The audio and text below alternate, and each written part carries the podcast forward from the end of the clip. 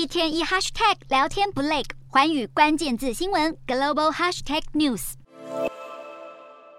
东京知名的观光景点浅草雷门前的商店街人潮聚集。日本开放边境之后，外国游客消费不手软，尤其日元持续贬值，大家纷纷来捡便宜。不止外国游客享受到日元贬值带来的好处，许多日本的店家也看到外国客人的显著成长。日币贬值刺激外国游客的消费力，日本政府预估下半年带来五兆日元的观光效益。不过，也有店家表示担忧，毕竟原物料的进口价格也跟着上涨。面对日元持续走贬，日本央行前副总裁盐田圭久男表示，没有什么不好。他认为，毕竟日本没有通货膨胀，如果央行提高利率，日本可能反而陷入通货紧缩。不过，眼看日元目前来到三十二年来的最低点，贬到一美元兑一百五十日元。日本财务大臣二十号表示，将采取行动。市场猜测，过去一周日元两度在低谷时走强，可能是日本政府在进行隐形干预。未来日元是否会再创新低纪录，还有待观察。